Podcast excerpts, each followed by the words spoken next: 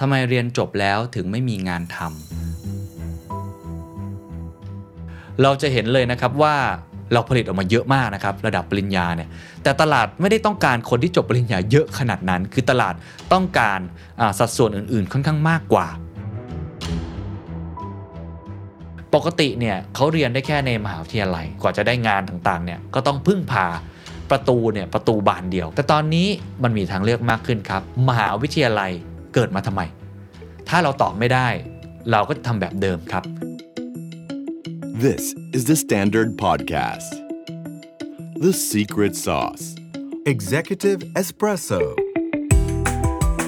สวัสดีครับ ผมเคนนักคริน และนี่คือ The Secret Sauce Executive Espresso สรุปความเคลื่อนไหวในโลกเศรษฐกิจธุรกิจ แบบเข้มข้นเหมือนเอสเปรสโซให้ผู้บริหารอย่างคุณไม่พลาดประเด็นสำคัญ อนาคตของการศึกษาไทย ฉากทัดการศึกษาไทย จะเป็นอย่างไรต่อไปทำไมเรียนจบแล้วถึงไม่มีงานทำมหาวิทยาลัยหรือว่าสถาบันที่ให้ความรู้ จะทำยังไงครับ ที่จะสอนเพื่อตอบโจทย์แรงงานให้ได้ จะทำยังไงให้คนไทยเป็นชาติที่มีการเรียนรู้ตลอดชีวิต ปรับตัวไปตามโลกที่เปลี่ยนแปลงไป นี่คือหัวข้อใหญ่นะครับที่อยากจะชวนคุยกันอีกครั้งหนึ่งผมเชื่อว่า ท่านผู้ฟัง The Secret Sauce เป็นคนที่รักการเรียนรู้นะครับ เพราะว่าทุกครั้งที่จัด topic เรื่องการเรียนรู้ Future of Learning Future of Education หรือว่าเรื่องของการเรียนการสอนแห่งอนาคต ทุกคนสนใจจริง ๆ ครับ ได้ feedback ที่ดีมาก วันนี้เลยอยากจะชวนคุยกันต่อนะครับ โดยหัวข้อหลักๆ ที่อยากจะชวนคุยก็คือทำไมตอนนี้เรียนจบแต่ไม่มีงานทำหรือว่าการปรับตัวของมหาวิทยาลัย จะต้องปรับอย่างไรที่จะได้ตรงกับแรงงาน ที่ไปสร้าง productivity หรือ economic นะครับ output ให้กับประเทศชาติมหาวิทยาลัยต้องปรับตัวยังไง โรงเรียนต้องปรับตัวยังไง หรือเอกชนต้องปรับตัวยังไง โดยที่อ้างอิงผลวิจัยสองแห่งนะครับ ซึ่งมาจากแหล่งเดียวกันก็คือ TDRI ครับทำได้ค่อนข้างดีทีเดียว ชื่อว่า The Futures of Thai Education นะครับ ก็มีอาจารย์สมเกียรตินะครับเป็นคนที่นำในการทำวิจัยชิ้นนี้ แล้วก็มีคุณนิชานะครับด้วย แล้วก็อีกชิ้นหนึ่งครับผมเคยเอาชิ้นนี้มาพูดถึงแล้วเหมือนกันก็คืองานและทักษะสำหรับโลกใหม่นะครับซึ่งเป็นงานวิจัยโดยคุณสวรัตน์นะครับ TDI เช่นเดียวกัน สิ่งที่พูดคุยในวันนี้อย่างที่บอกครับ จะพูดถึงการศึกษาแห่งอนาคต ซึ่งแน่นอนไม่ได้หมายถึงการศึกษาในระบบอย่างเดียว แต่หมายถึงการศึกษาหลากหลายรูปแบบเลยนะครับ แนวโน้มในอนาคตจะเป็นอย่างไร แล้วก็พิจารณาดูครับว่าเหตุใดการศึกษาไทยจึงไม่ค่อยตอบโจทย์กับแรงงาน อย่าลืมนะครับว่า โรงเรียนหรือว่าสถาบันการศึกษาเนี่ยมันเป็นเหมือนกับอขออนุญาตใช้คำนี้เหมือนกับโรงงาน ที่ผลิตบุคลากรออกมาเพื่อไปทำงาน แต่อย่างที่หลายคนทราบครับ ตอนนี้ demand กับ supply มันไม่ค่อย match กันถูกไหมครับ ผลิตออกมาแล้วก็ไม่ตรงตามความต้องการ จะทำอย่างไรดี แล้วยังไม่นับเรื่องแนวโน้มโครงสร้างประชากรที่เปลี่ยนแปลงไปอีกมหาวิทยาลัยก็ต้องปรับตัว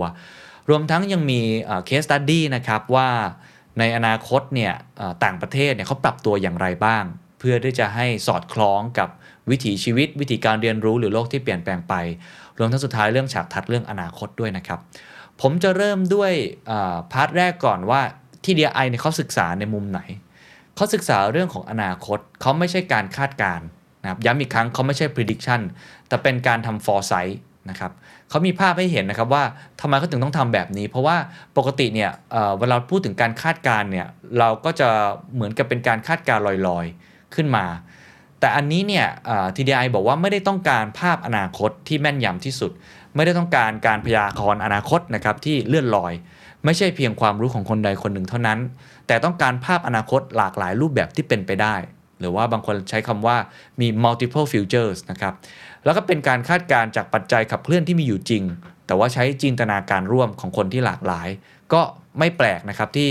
หัวข้องานวิจัยชิ้นนี้นะครับก็เลยเล่นคำภาษาอังกฤษนะ the future และมี s ด้วยว่ามันอาจจะมีหลากหลายรูปแบบนะครับ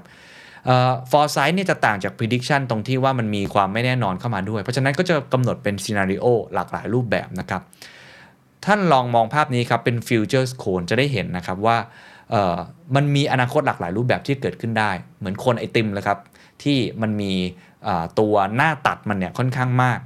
วงกลมสีเขียวครับแทนภาพอนาคตที่เราคาดการณ์นะครับว่าน่าจะเกิดขึ้นจากการพิจารณาปัจจัยต่างๆ ในวันนี้นะครับก็คือ probable สีน้ำเงินอ่อนครับแทนภาพอนาคตที่เชื่อว่าจะเกิดขึ้นได้ คืออาจจะยังมีตัวแปรไม่ครบแต่เป็นไปได้นะครับ วงกลมชั้นนอกสุดครับก็คือภาพอนาคตที่อาจจะเกิดขึ้นได้ ซึ่งเราอาจจะยังนึกภาพไม่ออกในตอนนี้ แต่ก็มีโอกาสนะครับที่จะเกิดขึ้นมันก็เลยเป็นวงกลมที่ใหญ่ที่สุด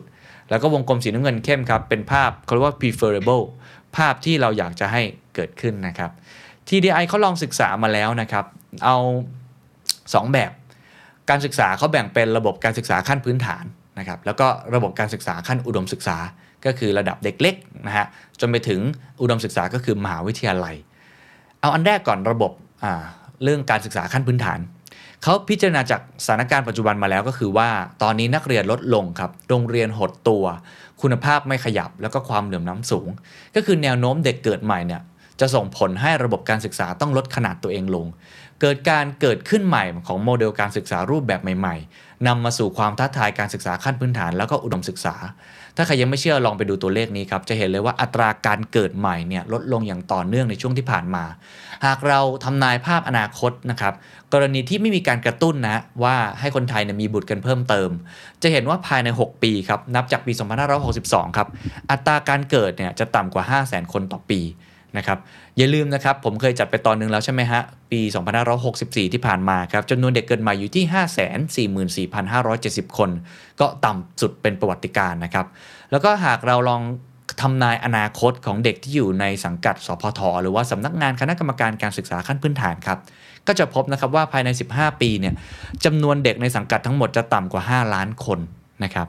ถามว่าไอ้จำนวนที่ลดลงนี้ส่งผลอย่างไร TDRI ก็ได้ลองพิจารณา แล้วก็พบว่าตั้งแต่ปี 2556 จนถึง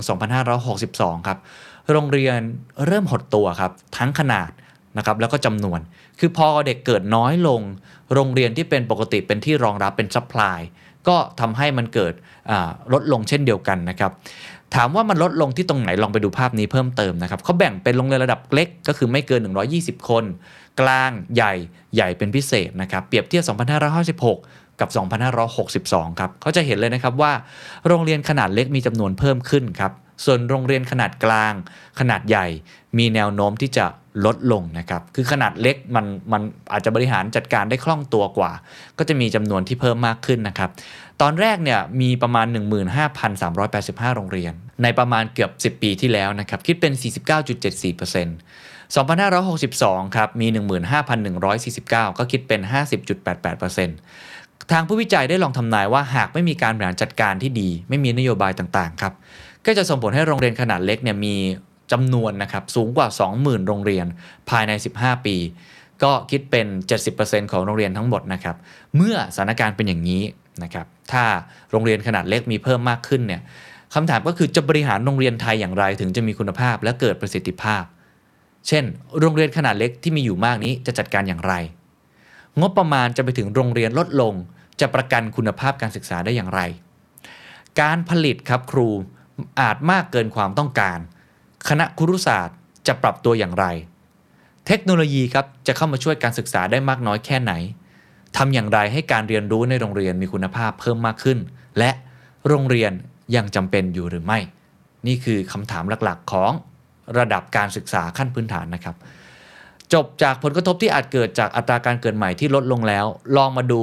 ผลกระทบในแง่ของระดับอุดมศึกษาด้วย ต้องยอมรับว่าพอเด็กเล็กนะครับจบระดับขั้นพื้นฐานเขาก็ต้องมาต่อระดับอุดมศึกษา มันก็จะเป็นผลเอฟเฟกที่ต่อเนื่อง รวมทั้งระดับอุดมศึกษาเนี่ยก็ยังมีความท้าทายอื่นๆอยู่ด้วยนะครับเขาบอกว่าความท้าทายของมหาวิทยาลัยไทยในตอนนี้คือ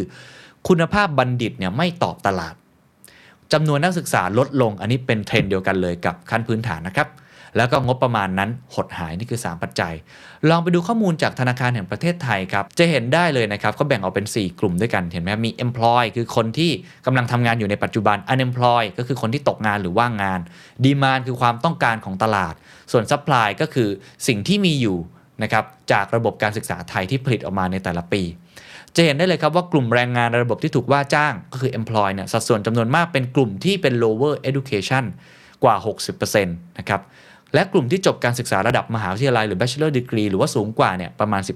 15%กลุ่มคนว่างงานนะครับก็จะเห็นว่าสัดส่วนกลุ่มคนว่างงานที่จบการศึกษาสูงกว่าปริญญาเนี่ยเพิ่มขึ้นจาก 20%เป็น 28%ขณะที่กลุ่ม lower education มีจำนวนลดลง คือกลายเป็นว่ากลุ่มที่คุณวุฒิสูงเนี่ยนะฮะกลายเป็นตกงานเพิ่มมากขึ้นคำถามคือเพราะอะไร ลองมาดูข้อมูลที่เหลือครับ ทีนี้มาดูกราฟด้านขวาบ้างครับ เรื่องของดีมานแล้วก็สป라이นะครับสป라이ก็คือจำนวนที่สถาบันการศึกษาตั้งแต่ระดับแบบทั่ว ๆ ไปเลยนะครับมต้นมปลายจนมาถึงมหาวิทยาลัยก็คือระดับปริญญาเนี่ยผลิตออกมาเทียบกัน 2 ช่วงเนี่ยมันเป็นยังไง แล้วก็ความต้องการมันเป็นยังไงสป라이เราเห็นได้เลยครับว่า ตัวปริญญาเป็นพิเศษเนี่ยนะคือคุณวุฒิจบเนี่ยค่อนข้างสูงเนี่ยนะฮะ61%เป็น 63%ในขณะที่ดีมานจาก 13 เป็น 15% ดูเหมือนก็น่าจะมีความต้องการที่เพิ่มมากขึ้น แต่ถ้าไปดูความแตกต่างระหว่างปริญญากับคุณวุฒิอื่นๆ เราจะเห็นเลยนะครับว่า โอ้โห เราผลิตออกมาเยอะมากนะครับ ระดับปริญญาเนี่ย แต่ตลาดไม่ได้ต้องการคนที่จบปริญญาเยอะขนาดนั้น คือตลาดต้องการสัดส่วนอื่นๆ ค่อนข้างมากกว่า อันนี้ก็เป็นความท้าทายอีกอย่างหนึ่งนะครับ ที่ TDI นะครับก็เลยสรุปมาว่า คนที่จบแบบคุณวุฒิสูงคืออุตสาห์เรียนซะสูงเนี่ย ตลาดกับต้องการน้อยอะอันนี้พักไว้ก่อน เขาลงศึกษาเพิ่มเติมครับว่า แล้วไอ้ตลาดที่ต้องการน้อยเนี่ยไอ้บัณฑิตที่จบมาเนี่ยนะฮะจริงๆแล้วเนี่ยต้องการแบบไหนเมื่อกี้แค่ระดับนะเอาแค่ระดับเฉยๆอันนี้แบบไหนด้วย เราจะเห็นเลยนะครับว่าเขาต้องการบัณฑิตสายสเต็มมากแต่ผลิตออกมาน้อย STEM ก็คือ Science Technology Engineering and Mathematics นะฮะ เราจะเห็นเลยครับว่า supply ที่ผลิตออกมาในด้าน STEM เนี่ย มีแค่ประมาณ 21%เท่านั้นเอง แต่ความต้องการมีถึง 41%เพิ่มขึ้นด้วยนะฮะนี่ฮะจะเห็นได้เลยว่าเมื่อเจาะลงรายละเอียดเนี่ยเราเราผลิตนักศึกษาที่เป็นสเต็มออกมาน้อยกว่าดีมานที่ต้องการอีกคำถามก็คือเพราะอะไรการศึกษาไทย ถึงไม่ตอบโจทย์ตลาดแรงงาน TDI เขาก็มีงานวิจัยอีกชิ้นหนึ่งนะครับ เขาได้ลองตอบคำถามนี้ดูนะครับ เขาบอกว่า เหตุผลมีอย่างนี้ครับ อันที่ 1 สถาบันการศึกษานะ่ะมีรายได้ส่วนใหญ่มาจากงบประมาณของรัฐทำให้รายได้ส่วนใหญ่ครับไม่ได้ผูกกับผลการมีงานทำและรายได้ของผู้เรียน ก็คือมันได้งบมาจากรัฐอะ่ะมันไม่เหมือนกันถูกไหมครับรัฐมาพูดมายังไง เราก็ทำตามนั้นไม่ต้องทำตาม KPI ที่ว่าเราต้องตอบโจทย์แรงงาน อีกอันหนึ่งเขาบอกว่าการอุดหนุนการศึกษาของรัฐแบบให้เงินตรง แก่สถาบันการศึกษาเขาเรียกว่า supply side financing เนี่ย ทำให้สถาบันการศึกษาครับ จัดการเรียนการสอนตามความพร้อม และความต้องการของสถาบัน มากกว่าการพัฒนาให้ผู้เรียนมีทักษะที่ตรงตามความต้องการของตลาดพูดง่ายก็คือทำหลักสูตรมาเพื่อตอบโจทย์สถาบันการศึกษา เพื่อตอบโจทย์รัฐ ไม่ได้ตอบโจทย์คนที่จะเอาไปใช้จริงก็คือตอบโจทย์แรงงาน เพราะตัวแรงงานสถาบันด้านเอกชนเองเนี่ยไม่ได้ให้เงิน เขาก็ทำตามคนที่ให้เงินมาก็คือภาครัฐ อีกข้อหนึ่งครับเขาบอกว่าผู้เรียนมีข้อมูลไม่เพียงพอครับกับคุณภาพของสถาบันการศึกษาในการฝึกทักษะ ให้ตรงตามความต้องการของตลาด ในการตัดสินใจเลือกเรียนในสถาบันการศึกษา ก็คือเขาไม่มีข้อมูลมากพอเกี่ยวกับคุณภาพของสถาบันที่เขาจะเข้าไปเรียน เขาก็เลยไม่รู้ว่าไอสถาบันนั้นเนี่ยจบออกมาแล้วจะไม่มีงานทำนี่นาอะไรแบบนั้นด้วยนะครับทั้งหมดนี้ครับเขาเลยสรุปว่าสถาบันการศึกษาส่วนใหญ่จึงไม่มีแรงจูงใจ ในการทำงานร่วมกับภาคเอกชน เพื่อรับรู้ทักษะที่ตลาดต้องการ และออกแบบปรับปรุงหลักสูตรร่วมกัน ก็ผมพูดแบบง่าย ๆเลยนะครับ ก็คือว่าเขาไม่ได้ต้องทำงานกับภาคเอกชน เขาก็เลยไม่จำเป็นต้องป้อนแรงงานสู่ภาคเอกชน แบบมีข้อผูกมัด ก็คนที่ให้เงินเขาก็คือภาครัฐ เขาก็แค่ทำหลักสูตรให้มันตรงตามความต้องการ ของหน่วยงานภาครัฐ หรือว่าสถาบันการศึกษาเอง ฮะก็คือพูดง่ายไม่ได้เป็น customer centricity เอาผมเทียบเทียบอย่างนี้ละกัน อันนี้เป็นความท้าทายอย่างหนึ่งเป็นปัญหาอย่างหนึ่งที่ TDI วิเคราะห์ออกมานะครับ นอกจากนั้นครับลองมาดูอีกภาพหนึ่งครับเป็นภาพที่ผมชอบมากแล้วผมแคปหน้าจอเก็บไว้เลยนะครับ คือไม่ใช่แค่มหาวิทยาลัยเนี่ยไม่สามารถผลิตได้ตรงตามความต้องการอย่างเดียว แต่จำนวนนักศึกษาที่ลดลงเนี่ย เป็นเพราะเขามีทางเลือกอื่นเพิ่มมากขึ้น ปกติเนี่ยเขาเรียนได้แค่ในมหาวิทยาลัยใช่ไหมครับ คือกว่าจะได้งานต่างๆเนี่ยก็ต้องพึ่งพาประตูเนี่ยประตูบานเดียวก็คือมหาวิทยาลัย แต่ตอนนี้มันมีทางเลือกมากขึ้นครับ ลองดูครับเป็น Matrix นะครับ 2 x 2 เนี่ยนะฮะ2คูณ2ให้เห็นนะครับ แกนนอนครับเขาบอกเรื่อง academic qualification กับ practical skill คือถ้าไปซ้ายสุดเนี่ยคือ academic สุดๆ เลย ค่อนข้างเป็นทฤษฎีสุดๆ เลย ด้านขวาครับคือทักษะที่ใช้จริงนะครับในการทำงาน ผมเปรียบเทียบเช่น academic qualification นะครับจากวารสารศาสตร์สมมตินะ คุณก็ต้องจบด้านวารสาร คุณต้องเรียนรู้ทฤษฎีการทำสื่อบลาบลาบลาบลาแต่ practical skill ก็คือโผล่เข้ามาเลยสอนทำพอดแคสต์เลย แบบนี้เป็นต้นนะครับ แกนตั้งครับ ก็คือ more flexible กับ less flexible ก็คือความยืดหยุ่น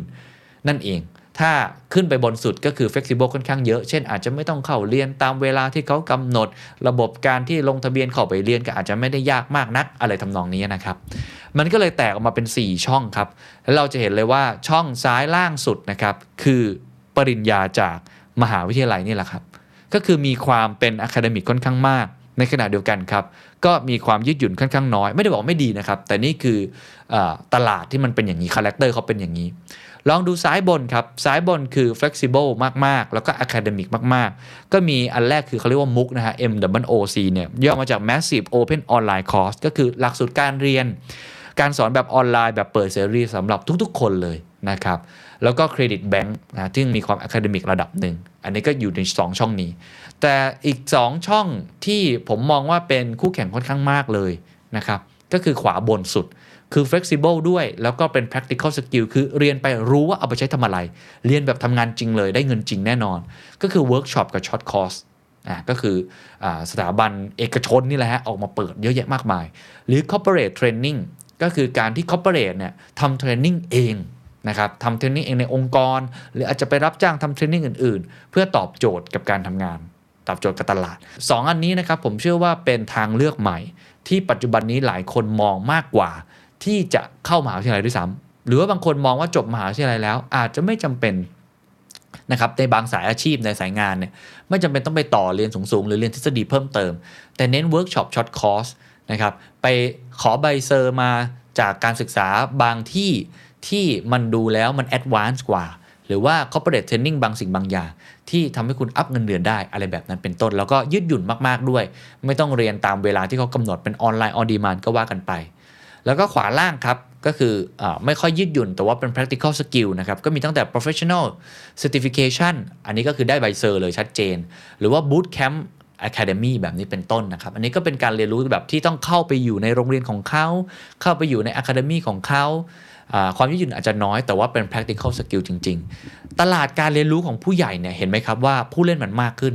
ในอดีตครับมันมีแค่ university degree แล้วจบเลยทุกคนก็เลยต้องแห่กันไปเรียน university เพราะไม่งั้นคุณไม่มีงานให้ทำแน่นอน ถ้าคุณไม่จบมหาวิทยาลัยบลาบลาบลานั่นเป็นสาเหตุด้วยครับว่าทำไมพอมีทางเรื่องแบบนี้เพิ่มมากขึ้นทั้ง 3 ช่องนี้ มันก็เลยทำให้ใบปริญญาเนี่ยมันมีความจำเป็นน้อยลง ไม่ได้บอกไม่จำเป็นนะครับ มีความจำเป็นน้อยลง โดยเฉพาะในบางสาขาวิชาชีพที่อาจจะไม่ได้ต้องการความเข้มงวดมากนัก เช่น ถ้าเป็นหมอเนี่ยคุณยังไงคุณก็ต้องจบมาจากมหาวิทยาลัยดีๆอยู่ดีถูกไหมครับ หรือว่าถ้าเป็นกฎหมายอะไรแบบเนี้ย คือมันยังจำเป็นที่ต้องมีใบปริญญาที่บอกดีกรี เพราะว่ามันเป็นทักษะที่จำเป็นที่ต้องผ่านโอ้โหกระบวนการขั้นตอนที่มันค่อนข้างซับซ้อน แต่ว่าถ้าในงานสายอื่น เช่น สายผมเนี่ยวารสารศาสตร์เนี่ยจริงๆไม่จำเป็นเลยที่ต้องจบด้านนี้มาโดยตรง Marketing แบบนี้ก็เป็นต้นคือ ถ้าเกิดคุณมี practical skill ที่ดีจากการเรียนรู้จากที่อื่นมา หรืออาจจะเรียนรู้ด้วยตัวเองเป็น on the job training ก็ได้ ก็อาจจะมีโอกาสในการได้งานเพิ่มมากขึ้นด้วย ก็เลยเป็นความท้าทายของมหาวิทยาลัยนะครับที่ทำให้พวกเขาเนี่ยเจออใช้คำว่าคู่แข่งเลยก็ว่าได้นะ คู่แข่งที่มีความได้เปรียบบางสิ่งบางอย่างเพิ่มมากขึ้นนะครับ พอเราเห็นภาพนะครับว่ามีทางเลือกเพิ่มมากขึ้นแล้วเนี่ย ผมก็เลยอยากพาไปดู case study หลาย ๆ แบบแล้วกันนะครับ ว่าเขาปรับตัวกันอย่างไร ทั้งแบบที่เป็นเอกชนเลยนะครับ หรือว่าอาจจะเป็นมหาวิทยาลัยจับมือกับเอกชน อะไรแบบนี้ได้เห็นภาพ อันแรกที่เขายกตัวอย่างมาคือ Your Next You ครับ by SEAC อันนี้ก็เป็นสถาบันสถาบันหนึ่งนะครับ ที่ค่อนข้างจะจริงจังกับการเรียนรู้ตลอดชีวิต โดยมี backup เนี่ยเป็นอสังหาริมทรัพย์เจ้าหนึ่ง ความโดดเด่นของเขาก็คือความยืดหยุ่นสำหรับคนวัยทำงาน เลือกรูปแบบการเรียนรู้ได้ 4 แบบเป็น classroom learning แบบจริงจังเลยก็ได้ หรือจะเป็น social learning online learning แล้วก็เป็น library ค่าเรียนแบบเหมาจ่ายครับผู้เรียนลงเรียนคอร์สกี่คอร์สก็ได้ กี่ครั้งก็ได้ ภายในระยะเวลาของแพ็กเกจก็คล้ายๆกับเหมาจ่ายเป็นบุฟเฟ่ต์ 3 เดือน 6 เดือน 1 ปี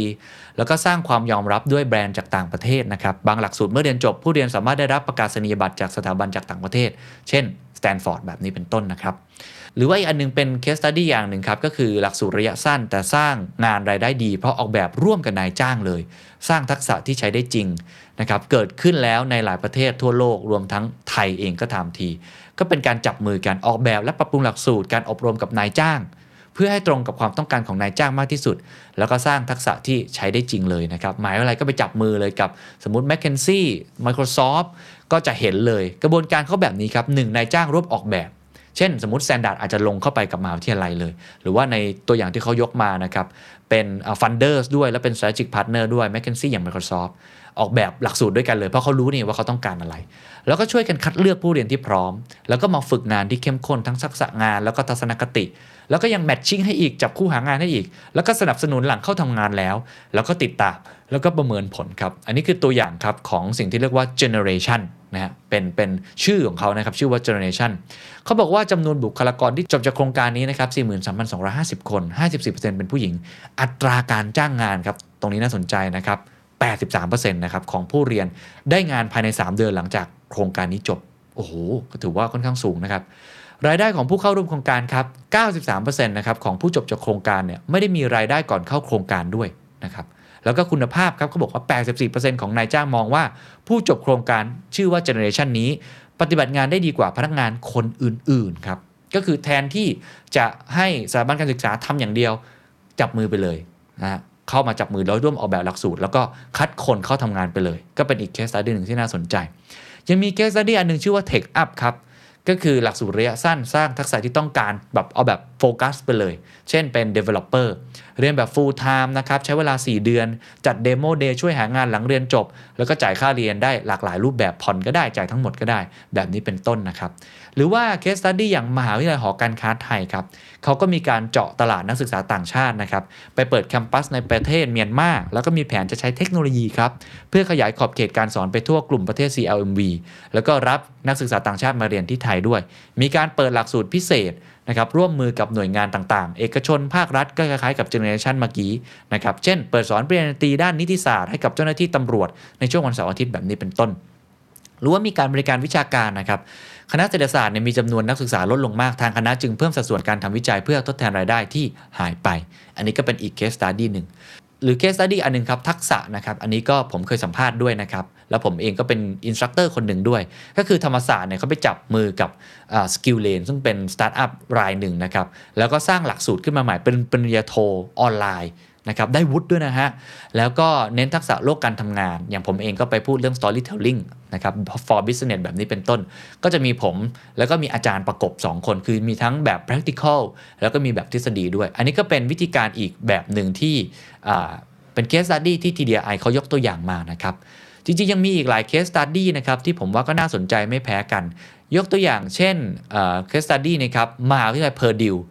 มีสัญญาแบ่งรายได้นะครับเป็น income share agreement กับผู้เรียนหากจบแล้ว ค่อยจ่ายค่าเรียนคืน มหาวิทยาลัยก็เป็นไปได้ ก็คือให้เรียนก่อนจู่ๆให้เรียนเลยนะฮะจ่ายคืนเป็นส่วนแบ่งรายได้หลังจากจบภายใน 10 ปี ก็คือถ้าเกิดว่าคุณได้งานนะครับแล้วมีรายได้เขานั่นแหละถึงจะเก็บเงินคุณอะคือปกติเนี่ยถ้าเป็นเงินก้อนที่เขาให้กู้ยืมเพื่อการศึกษาเนี่ยก็คือกยศใช่ไหมฮะของประเทศไทย แต่อันนี้กลับกันครับ คือเขา ให้คุณเนี่ยการันตีว่าคุณต้องได้งาน แล้วค่อยไปเก็บคุณอีกครั้งหนึ่งตอนที่คุณได้งานแล้ว เป็นสัดส่วนออกมา เขาบอกว่ามหาวิทยาลัยเกือบ10แห่งครับใช้สำหรับการเรียนในระดับปริญญา เช่น มหาวิทยาลัยยูทาห์หลายมหาวิทยาลัยครับใช้สำหรับการเรียนระยะสั้น ในระดับประกาศนียบัตรครับ เช่น University of San Diego Extension แบบนี้เป็นต้น อันนี้ก็เหมือนการันตีเนาะเราเป็นคนเรียนน่ะเราก็รู้สึกว่าเอ้ยฉันก็ไม่ต้องจ่ายตังค์ก็ได้นะ ถ้าเกิดว่าฉันไม่มีงานทำถูกไหมฮะ แต่ถ้าฉันมีงานทำแล้วมีรายได้ ก็แชร์ revenue กันอะไรแบบนั้นนะครับ หรือว่า Lambda School ครับอีกที่หนึ่งครับเขาบอกว่าหากผู้เรียนไม่ได้งานดีไม่มีค่าเรียนเลยครับ โมเดลน่าสนใจมากคือ มันมีความรับผิดชอบต่อผู้เรียนสูงมาก รับเอาความเสี่ยงในการที่งานนั้นมีรายได้สูงมาอยู่ที่ Lambda School ทั้งหมด ดังนั้น ธุรกิจจะไปรอดหรือไม่รอดขึ้นอยู่กับคุณภาพของการสอน หมายความว่าไอคนที่ทำแลมด้าสคูลเนี่ยต้องสอนดีมากๆจริงๆอะ่ะเพื่อให้มั่นใจครับว่าถ้าคนเรียนนั้นหางานไม่ได้ คนสอนก็อยู่ไม่ได้ โอ้โหอันนี้เรียกว่าค่อนข้างที่จะผูกติดกันไปเลยนะครับ มีตัวอย่างในระดับรัฐบาลเช่นเดียวกันครับสิงคโปร์ครับสิงคโปร์นี่ถือว่าเป็นประเทศที่ให้ความสำคัญกับ lifelong learning มาก ๆ นะครับ ให้ทุนสนับสนุนเพื่อใช้พัฒนาทักษะและส่งเสริมการเรียนรู้ตลอดชีวิตนะครับโดยที่เขารับรองจากหน่วยงานหนึ่งที่เรียกว่า skills future แล้วเขาก็ทำเป็นระบบเหมือน credit bank นะครับ ชาวสิงคโปร์อายุ 25ปีขึ้นไปนะครับจะมีเครดิต 500 เหรียญสิงคโปร์แล้วก็สามารถไปเรียนคอร์สที่ได้รับการรับรองจาก Skill Future ซึ่งก็มีฝั่งเอกชนเองต่างๆ นานาเนี่ยที่มีหลักสูตรลักษณะแบบนี้ แล้วคุณก็เอาเหรียญเนี้ยไปเรียน เหมือนกับคุณเรียนฟรีครับ ฝั่งเอกชนเองหรือว่า Skill Future เองเนี่ยก็ได้ incentive อะไรต่างๆ นานาเพิ่มขึ้นมาได้นะครับหรือว่าประเทศอังกฤษครับเขามี lifetime skill guarantee ครับรัฐบาลจะช่วยให้ทุกคนมีทักษะที่ต้องการในทุกช่วงวัยของชีวิต ให้ทุนสนับสนุนในรูปแบบต่างๆ เช่น free level 3 qualification ครับผู้ที่มีอายุ 19 ปีขึ้นไปยังไม่จบ A level หรือเทียบเท่ามปลายเนี่ยนะครับสามารถเรียนต่อในระดับปวช หรือมปลายได้ฟรีในหลักสูตรที่กำหนด Skills Bootcamp ครับคอร์สฝึกอบรมทักษะฟรี 12-16 สัปดาห์สำหรับผู้ที่อายุ 19 ปีขึ้นไป แล้วก็มี Lifelong Loan Entitlement นะครับเริ่มปี 2025 เขาบอกว่าผู้ใหญ่สามารถเข้าถึงเงินกู้เพื่อเรียนหรือฝึกอบรมที่สถาบันการศึกษาได้ก็คือ สามารถกู้เงินมาเรียนพวก skill ใหม่ๆได้ทันที อันนี้เป็นตัวอย่างเคส s ั u ดี้ต่างๆ ที่ TDRI เขาลองยกตัวอย่างมาให้เห็นนะครับว่าทั้งการร่วมมือของเอกชนกับสถาบันการศึกษามหาวิทยาลัยเอง หรือตัวมหาวิทยาลัยเองเนี่ยมี commitment บางสิ่งบางอย่าง ให้กับผู้เรียนว่าต้องได้งานถึงจะได้เงินคืน หรือว่าถ้าคุณได้งานแล้วเงินไม่ดีเนี่ยก็อาจจะไม่เก็บค่าใช้จ่ายอะไรแบบนั้น ก็เป็นการสร้าง commitment เพิ่มเติมให้เห็นนะครับว่า อันนี้คือสิ่งที่คงจะต้องปรับตัวเพิ่มเติมต่อไป part สุดท้ายครับจะเป็นคำถามนะครับว่าอนาคตของมหาวิทยาลัยไทยเนี่ยเท่าที่ดูปัจจัยความท้าทาย case study ต่างๆ แล้วเนี่ยจะเป็นอย่างไรต่อไป เขาบอกว่าจะต้องปรับตัวอย่างไรให้อยู่รอดเนี่ยมี 3 ปัจจัยด้วยกัน อันดับที่ 1 ต้องตอบให้ได้ครับว่าจะผลิตบัณฑิตที่มีคุณภาพตอบโจทย์ตลาดแรงงานได้อย่างไร 2. ครับจะสร้างการเรียนรู้ตลอดชีวิตให้คนทั่วไปได้อย่างไร 3. ครับจะแข่งขันกับโมเดลการเรียนรู้ใหม่ๆได้อย่างไร คือตัวเองเนี่ยก็ต้องผลิตนะฮะตัวแรงงานที่ตอบโจทย์ ต้องสร้างการเรียนรู้ตลอดชีวิตให้กับคน แล้วก็ต้องแข่งขันด้วยนะครับกับโมเดลการเรียนรู้แบบใหม่ๆอื่น ๆ มากมาย แล้วสุดท้ายครับเขาทำออกมาเป็น 3 ฉากทัดนะครับของการศึกษา 2 รูปแบบก็คือขั้นพื้นฐานกับระดับอุดมศึกษานะครับว่าในการศึกษาของไทยเนี่ยมันมีความเป็นไปได้แบบไหนได้บ้างนะครับ แบบแรกครับสำหรับระดับ การศึกษาขั้นพื้นฐานนะครับเขาบอกว่าเป็นคือการเรียนรู้บนเส้นขนาน พูดง่ายๆก็คือโรงเรียนส่วนใหญ่ยังเป็นแบบเดิมครับพึ่งพาภาครัฐเป็นหลัก นักเรียนยังต้องไปโรงเรียนเพื่อให้ได้วุฒิจบตามหลักสูตร ก็คือเป็นซีเนเรโอที่ไม่ค่อยดีนักนะฮะอันที่2ครับคือวัฏจักรของความไม่ไว้วางใจนะครับเขาบอกว่ากระทรวงศึกษาธิการออกกฎระเบียบมากมาย สร้างความกดดัน บรรยากาศในโรงเรียนไม่ดีพ่อแม่นักเรียนครับไม่ไว้ใจโรงเรียน แล้วก็เด็กมีฐานะเลือกไปโรงเรียนทางเลือก แล้วก็ออกจากโรงเรียนก็คือ deschooling อันนี้ก็พูดตามตรงก็คือโอ้โหเป็นเคสที่น่าเป็นห่วงสำหรับโรงเรียนเลย คือนักเรียนมีทางเลือกอื่น ๆ เลยด้วยซ้ำส่วนซีนารีโอที่ TDI มองว่าอยากให้เกิดขึ้นก็คือห้องเรียนที่ไร้ขอบเขตครับ โรงเรียนมีอิสระในการตัดสินใจ ชุมชนมีส่วนร่วมในการกำกับดูแล หลักสูตรการเรียนรู้เป็นรูปแบบ personalized learning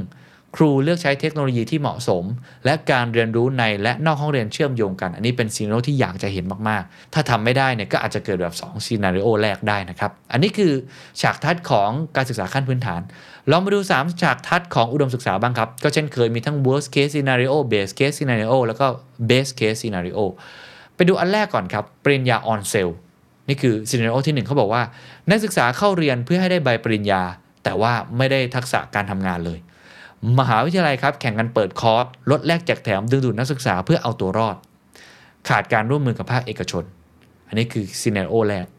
scenario ที่2ครับบรรษัทอุดมศึกษาครับเขาบอกว่านักศึกษาไม่เข้าเรียนมหาวิทยาลัยเนื่องจากไม่ตอบโจทย์ มหาวิทยาลัยไม่ปรับตัวขาดรายได้ค่อยๆ ปิดตัวลง ภาคเอกชนเปิดสถาบันพัฒนาแรงงานของตัวเอง อันนี้ worst case เลยนะ ถ้าเกิดแบบนี้ก็คือกลายเป็นเอกชนสร้างสถาบันพัฒนาแรงงานแทนไม่ง้อมหาวิทยาลัยแล้วนะครับ ส่วน base case ครับเขาเรียกว่า modular education นักศึกษามีช่วงอายุที่กว้างขึ้นครับ เลือกเรียนเพื่ออาหาทักษะเฉพาะในวิชาที่เขาอยากจะเรียนจริง ๆ 2. ครับมหาวิทยาลัยปรับตัวครับ เปิดสอนเฉพาะวิชาที่จำเป็น มีความยืดหยุ่น สามารถย้ายข้ามสาขาและวิชาได้ 3. มีความร่วมมือกับภาคเอกชนออกแบบหลักสูตรร่วมกัน อันนี้คือสิ่งที่เขาอยากจะเห็นคือมหาวิทยาลัยปรับตัวได้นั่นเอง อยู่ได้ แล้วก็มีการโฟกัสมากขึ้น ในขณะเดียวกันเอกชนก็มีการร่วมมือกับมหาวิทยาลัยนะครับ คนเรียนเองก็สามารถมีทางเลือกเพิ่มมากขึ้น ในการหาทักษะเพิ่มต่างๆนะครับ สุดท้ายครับเรามาดูข้อเสนอแนะกันไหมครับจาก TDI นะครับเราพูดถึงปัญหาไปแล้วพูดถึงscenario ต่างๆ ที่อาจจะเกิดขึ้นแล้ว เราก็ต้องมีข้อเสนอแนะหรือว่าทางออกนะครับว่าถ้าเราอยากเห็น scenario ที่ดีเนี่ยมันควรจะทำอะไรบ้างเขาเสนอแน่นอนก็แบ่งเป็น 2 ระดับเหมือนเดิมนะครับการศึกษาขั้นพื้นฐาน แล้วก็การศึกษาระดับอุดมศึกษานะครับ ไปดูอันแรกก่อนเขาบอกว่าต้องมีการกระจายอำนาจทางการศึกษา แล้วก็วงเล็บว่าจริง ๆ ก็คือหลังจากนี้เนี่ยตั้งเป้าหมายที่ชัดเจนแล้วก็ติดตาม ทดลองการกระจายอำนาจรูปแบบใหม่ๆ ปรับโครงสร้างการศึกษาให้คล่องตัว ก็ต้องยอมรับนะครับว่าตอนนี้มันรวมศูนย์มากๆ ผมมีโอกาสนะครับได้ไปบรรยายกับคุณวรากรสามโกเศษนะครับท่านก็เป็นประธานกรรมการในคณะกรรมการปฏิรูปประเทศด้านการศึกษา แล้วก็เป็นนักเขียนด้วยนะครับหลายคนอาจจะคุ้นเคย ในเวทีภาคีเพื่อการศึกษาหรือว่าเทปนะครับ TEP ก็ขึ้นร่วมกับอาจารย์ แล้วก็กับน้องไอติมด้วยนะครับ ที่ก็ตอนนี้ก็ทำสตาร์ทอัพด้านการศึกษาเนี่ยผู้น่าสนใจนะครับ อาจารย์บอกว่า ตอนนี้วิธีการที่จะปรับปรุงระบบการศึกษาไทยได้เนี่ยอันดับแรกก็คือจะต้องไม่ใช่กระทรวงศึกษาธิการ เป็นคนทำอยู่คนเดียว คือต้องมีหน่วยงานอื่นๆ เข้ามาร่วมมือกันทำด้วยนะครับ ก็จะตรงกับข้อนี้ที่ของ TDI บอกว่า ต้องกระจายอำนาจการศึกษานะครับ เพราะไม่งั้นเนี่ยมันก็จะกระจุกตัว แล้วก็ก็ทำกันแบบเดิมๆนะครับที่ทำกันมานะฮะถ้าไม่มีการปรับโครงสร้างให้โรงเรียนมีอำนาจของตัวเอง ท้องถิ่นมีอำนาจของตัวเอง หรือว่าคนที่อยู่หน้างงานเนี่ยเขาได้เข้าใจปัญหาแล้วก็มีอำนาจในการเปลี่ยนแปลงเนี่ยก็คงจะเปลี่ยนแปลงยากถ้าจะมาจากส่วนกลางอย่างเดียวนะครับนี่คือข้อที่ 1 ข้อที่2เขาบอกให้เพิ่มความมีส่วนร่วมของประชาสังคมด้วย อันนี้ก็จำเป็นนะครับ คืออคนที่มีบทบาทในการกำหนดนโยบายเรื่องการศึกษาควรจะเป็นคนที่ใช้มันจริง ๆ หรือคนที่เกี่ยวข้องมันจริง ๆ ก็คืออประชาสังคม ใช้ความพึงพอใจของพ่อแม่และนักเรียนในการประเมินโรงเรียน ก็คือโรงเรียนมีสิทธิ์โดนประเมินได้อย่างชัดเจน สนับสนุนการทำงานร่วมกันระหว่างรัฐกับเอกชน อันนี้ผมเห็นด้วยมากๆนะครับว่าอย่างเช่น THE STANDARD เองเราก็ยินดีนะครับถ้าจะสร้างหลักสูตรใดๆก็ตามที่ต้องยอมรับว่าบางครั้งมหาวิทยาลัยเนี่ยก็อาจจะไม่ได้มีผู้เชี่ยวชาญด้านนั้นผมยกตัวอย่างหลายครั้งในหลายเวที เช่น เรื่องของการเรียนรู้แบบพอดแคสต์เราเป็นคนทำใช่ไหมครับเราก็จะมี practical skill บางสิ่งบางอย่างที่น่าจะแชร์ได้ ถ้าเกิดเราร่วมงานกัน สร้างเป็นหลักสูตรขึ้นมา รับฟังข้อเรียกร้องของนักเรียนนะครับก็คือตัวนักเรียนเองเนี่ยที่เขาเป็นคนเรียนเองจริง ๆ เขาเป็นลูกค้านะครับเขาเป็นผู้ใช้งานจริงะนะฮะก็ต้องฟังเขาเพราะว่าเขาเป็นคนที่ต้องอยู่กับไอ้ระบบแบบนี้ที่ที่ผู้ใหญ่ต่างๆเนี่ยคิดมาให้ เราก็ควรจะทำอะไรบางอย่างเนี่ยที่ตามใจหรือว่าอาจจะเข้าใจนะครับคนที่เรียนจริง ๆ ได้บ้าง ก็อย่างที่เขาบอกปูดบ้านเนี่ยก็ให้เอาใจผู้อยู่นะฮะไม่ใช่ไปเอาใจคนที่ออกแบบ อันที่3เขาบอกให้บริหารจัดการหลักสูตรยืดหยุ่น แล้วก็ทันสมัยก็คือมีความยืดหยุ่นเพิ่มมากขึ้น 4 ครับกำหนดนโยบายด้าน EdTech คผมสนับสนุนเช่นกันนะครับว่า EdTech ในอนาคตเนี่ยมันจะเป็นสิ่งที่กลายเป็น normal ปกติ เพราะคนเนี่ยจะอายุเท่าไหร่ก็อยากจะเข้าถึงระบบการศึกษาแบบที่ยืดหยุ่นเพิ่มมากขึ้น แล้วก็ตอนนี้มันมีเทคโนโลยีต่างๆ เพิ่มมากขึ้น ก็ภาครัฐก็ควรจะมีนโยบายที่ชัดเจนนะครับแล้วก็ สุดท้ายครับเตรียมความพร้อมและ mindset ครูและผู้บริหาร อันนี้สำคัญสุดเลยนะเพราะครูเนี่ยเป็นคนที่อยู่หน้างงานเนาะเป็นคนที่จำเป็นมาก ๆ ที่จะต้องทำงานในตรงนี้ก็ต้องมีความเข้าใจในโลกใหม่ ๆ หรือว่าการเรียนรู้แบบใหม่ ๆ ทักษะแบบใหม่ ๆ นะครับ อันนี้คือการศึกษาขั้นพื้นฐานครับ แต่ถ้าเป็นอุดมศึกษาก็จะคล้ายๆ กัน แต่ว่าจะมีความแตกต่างกันในรายละเอียดนะครับ อันที่ 1 คือต้องมีการกำหนดวิสัยทัศน์ของมหาวิทยาลัยที่ชัดเจนสำหรับผมผมใช้คำว่าต้อง reinvent ตัวเองได้แล้วครับ ว่ามหาวิทยาลัยเกิดมาทำไม ถ้าเราตอบไม่ได้ เราก็ทำแบบเดิมครับ และจำได้ไหมครับ ตารางที่เป็น 4 ช่องนั้นนะฮะถ้าทำแบบเดิมเขามีทางเลือกอื่นมากมาย มหาวิทยาลัยก็มีโอกาสครับที่จะใช้คำว่า obsolete หรือว่ารีบไปนั่นเอง ก็จำเป็นอย่างยิ่งครับ ต้องมา reinvent ตัวเองว่า positioning ของตัวเองคืออะไร เราเกิดมาทำไมอะไรคือ purpose นะครับที่มันเปลี่ยนแปลงไปแล้วจากโลกที่มันไม่เหมือนเดิมจากดีมานของคนที่มันเปลี่ยนแปลงไปด้วย 2. ครับสร้างประสบการณ์เรียนรู้ที่มีคุณภาพได้ทักษะจริง อันนี้เป็นในเชิงรายละเอียดของประสบการณ์ในห้องเรียนหรือการเรียนรู้นะครับเขาก็ยกตัวอย่างเช่น ต้องเรียนรู้แบบเป็น project based learning เรียนรู้มากขึ้น เป็นโปรเจกต์โปรเจกต์ไม่ใช่เรียนรู้แบบโอ้กว้างไปซะทั้งหมดอะไรแบบนั้น แล้วก็อีกอันนึงคือ flip classroom flip ก็คือกลับด้านนะครับ ปกติเนี่ยก็จะเป็นลักษณะเหมือนเลคเชอร์ใช่ไหมครับ คุณครูเดินเข้ามาในห้องเป็นผู้รู้ แล้วก็สอนสอนสอนสอนสอนอย่างเดียว แต่ปัจจุบันนี้ทุกคนมีอากูครับ ที่สามารถไปเสิร์ช Google ได้ก็จำเป็นอย่างยิ่งที่ต้องครูต้องเปลี่ยนบทบาท ห้องเรียนต้องฟลิปกลับด้านกันนะครับเป็น facilitator หลายคนก็ทราบดีแล้ว ผมก็พูดเรื่องนี้ค่อนข้างบ่อย ห้องเรียนมีหน้าที่ในการกระตุ้น นะครับให้เกิดการเรียนรู้ กระตุ้นให้คนอยากรู้ กระตุ้นให้คนได้ถกเถียงได้พูดคุยได้ทดลองทำจริง แต่ถ้าอยากจะหาความรู้จริงๆเนี่ยบางทีไปหานอกห้องเรียนเอาได้ อะไรแบบนี้เป็นต้น ห้องเรียนจะต้องมีความยืดหยุ่นเหมาะสมกับทุกวัย แล้วก็สามารถที่จะสะสมเครดิตได้แบบนี้เป็นต้นเหมือนที่สิงคโปร์ทำนะครับ อันที่3ครับพัฒนาบุคลากรนี่ก็จะตรงกับการศึกษาขั้นพื้นฐานนะครับก็คือลองเปิดรับความรู้จากผู้เชี่ยวชาญภายนอก โดยเฉพาะฝั่งเอกชน ผมเชื่อว่ามีคนที่รู้เยอะมากๆ ผมยกตัวอย่างเมื่อกี้ THE STANDARD ไปแล้วเนาะเรื่องพอดแคสต์เช่นโรงงานอุตสาหกรรมที่มีการทำงานแบบโรงงานแบบใหม่ๆ supply chain แบบใหม่ๆ เรื่องของกฎหมายที่มีเคสจริงแบบใหม่ๆ เรื่องของเทคโนโลยีที่มีเคสจริงมากมายที่เกิดขึ้นในแต่ละวันเนี่ยเขาก็มีส่วนร่วมได้กับการออกแบบหลักสูตร แล้วก็บุคลากรควรจะมีระบบเจแรงจูงใจที่เหมาะสมด้วยนะครับส่วนอันที่4ครับเขาบอกว่าเพิ่มความมีส่วนร่วมกับภาคเอกชนครับเอกชนร่วมออกแบบหลักสูตร และการประเมินอันนี้เห็นด้วยนะครับว่าถ้าเกิดอยากให้ตรงกับแรงงานจริงก็ต้องถามคนที่เขาใช้แรงงานจริง ๆ เลยนะครับก็คือเอกชนนั่นเอง แล้วก็อันสุดท้ายครับกำกับดูแลแค่พอเหมาะสม สร้างแรงจูงใจให้ทำเพื่อเด็กนะครับคำนี้ขีดเส้นใต้นะครับว่าสร้างแรงจูงใจให้ทำเพื่อเด็กอย่าลืมครับว่าลูกค้า สำคัญนะของระบบการศึกษาคือนักเรียนคือนักศึกษานะครับ คือคนที่เรียนบางทีเราออกแบบหลักสูตรออกแบบระบบที่ไม่ได้ตรงใจกับผู้เรียน มันก็อาจจะทำให้บางอย่างมันบิดเบี้ยวไป เขาบอกว่าให้มีการเปิดเผยข้อมูลการมีงานทำรายได้หลังเรียนจบ ก็คือสร้างคอมมิชเมนต์ไปเลยครับ ว่ามหาวิทยาลัยนั้นต้องอทำให้คนนั้นมีงานทำถ้ามหาวิทยาลัยไหน เด็กเรียนจบมาแล้วไม่มีงานทำถือว่าสอบตก 2. ถ้าจบมาแล้วรายได้หลังเรียนจบดี ก็แสดงว่าหมหาวิทยาลัยมีคุณภาพ คือวัดกันแบบนี้ไปเลย ก็อาจจะทำให้ตัวมหาวิทยาลัยนั้นมีแรงจูงใจ หรือมีการพัฒนาหลักสูตร ที่เพิ่มมากขึ้นเพื่อให้นักศึกษาของพวกเขาเนี่ยมีงานทำแล้วก็มีรายได้ดีด้วยถูกไหมครับ มีการประกันคุณภาพนะครับไม่สร้างภาระนะครับ อันนี้ก็เป็นอีกข้อแนะนำหนึ่งนี่คือทั้งหมดนะครับของข้อแนะนำจากฝั่ง TDRI นะครับที่เขามองว่าจะทำอย่างไรดีที่จะทำให้การศึกษาทั้งในรูปของขั้นพื้นฐานนะครับรวมทั้งทั้งรูปแบบของที่เป็นการศึกษาแบบระดับอุดมศึกษาเนี่ยสามารถนำไปสู่ซีนารีโอที่ดี คือจบมาแล้วมีงานทำนะครับ มีคุณภาพรายได้ดีหมหาวิทยาลัยเองก็สามารถปรับตัวได้ตามสถานการณ์ที่เกิดขึ้นนะครับแม้ว่าคนจะเกิดน้อย แต่ว่าปรับตัวธุรกิจอยู่ได้ปรับเพอร์เพสได้ ก็หวังว่าน่าจะทำให้หลายคนได้มุมคิดเพิ่มเติมนะครับกับการศึกษาแห่งอนาคต ไม่แน่ใจว่าทุกท่านมีความเห็นอย่างไรบ้างนะครับ ว่าการศึกษาควรจะเป็นยังไงหมาที่อะไรควรจะปรับตัวอย่างไร การเรียนรู้ตลอดชีวิตจะปลูกฝังให้คนไทยเพิ่มขึ้นได้ ในรูปแบบไหน การศึกษาขั้นพื้นฐานต้องเปลี่ยนแปลงตัวเองอย่างไร เพื่อให้สอดคล้องกับอนาคต สวัสดีครับ